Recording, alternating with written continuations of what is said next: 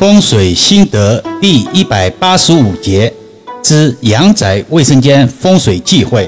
很多益友私信老师问：最近更新怎么这么慢？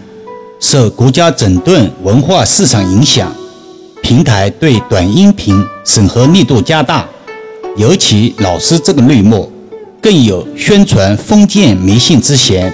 虽然大家都知道，易遥老师本身也反对封建迷信，老师的短音频受到限制或者上传后被下架，频频发生，大家要忍耐一段时间了。毕竟也不能与大环境对着干。现在还能在网络上与大家交流，已经非常不容易了。感恩平台，中国传统文化越来越难。好了，言归正传，晴天依委托人来咨询阳宅装修风水，因为受到空间限制，与老人小孩同住，显得房间不够使用，想要把主卫装修成子女房，主卫没有窗户。特来咨询风水上是否可行。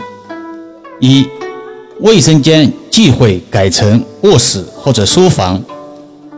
现代都市阳宅结构，因为管道铺设系统设计，通常卫生间都在同一工位，也就是说，卫生间在整栋大厦楼上楼下的同一位置。从建筑原理、成本控制上来讲，都是合乎常理的。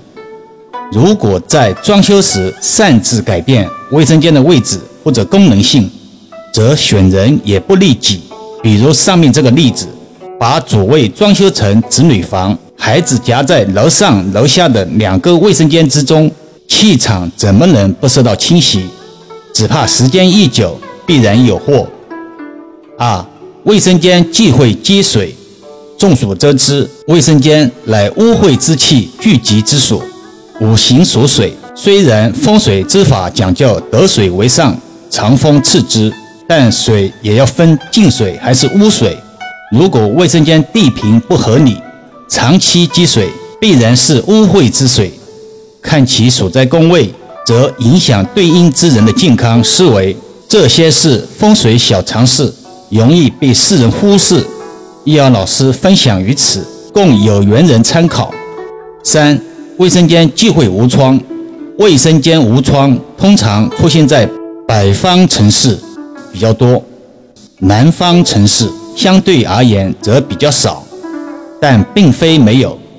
卫生间无窗最大的弊端就是浊气不能流通，如果卫生习惯不讲究，更容易形成所谓的卫煞。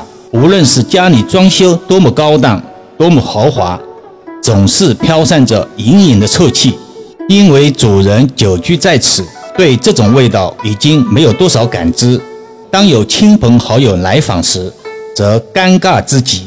所以，无论是风水上还是现实生活中讲，都应该避免卫生间没有窗户。如果卫生间新厅无窗，则需要通过各种现场条件予以化解。四、卫生间忌讳禁止照门，很多阳宅卫生间。与洗漱台相邻，国人喜欢在洗漱台前安置镜子。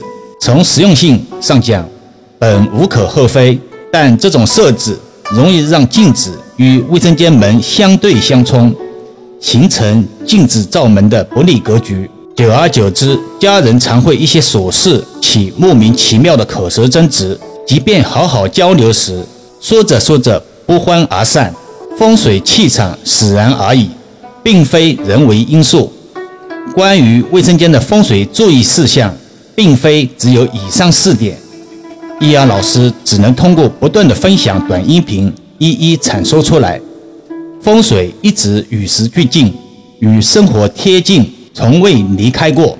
虽然中间这个或者那个原因受到排挤打压，但因其强大的生命力，延续至今。这是中国传统文化的可贵之处，兼容性极强，历史变迁，精髓依然。日前，河北邯郸发生了一起出租车司机与乘客因为送手机收费产生争执的事件，引发网友们的关注和热议。出租车司机回应表示，当时乘客是打车去广平，手机落在副驾驶车位的缝里。司机发现后和乘客协商，并询问乘客是打表送过去，还是乘客自己来拿。乘客表示让司机送过来，并且当时已经协商了价格。没想到司机送到后，乘客翻脸不愿支付车费，还表示司机拿了自己的手机。耽误了自己很多事情，并且对司机进行推搡。随后，司机报警处理。最后，司机更是无奈地表示：“做了好事，你不能让我心凉。我给你送过去，你答应给八十车费，到了却反悔。做人没有这样的。”易遥老师认为，做人做事将心比心，有些事别人帮忙是情分，不帮忙也是本分。别人也有自己的难处和事情，不是理所当然要为你服务。如果是我们有求于人，需要别人帮助，只要别人不是讹人，别人帮了我们，正常的花费也确实应该我们自己承担。这样的事件每年都会有，只是现代自媒体发达了，事情一出来就很快被传到网络上，所以大家不要以为。社会环境或者风气变差了，要通过现象看本质，举一反三看待发生在身边的事。剧境增加了极为欢乐时事片段，免得又被和谐。希望大家多多支持国学文化。好了，暂时先聊到这里吧。更多分享，请至易阳文化主页收听、点评、转发、收藏，或者搜索关注公众号“易阳文化”。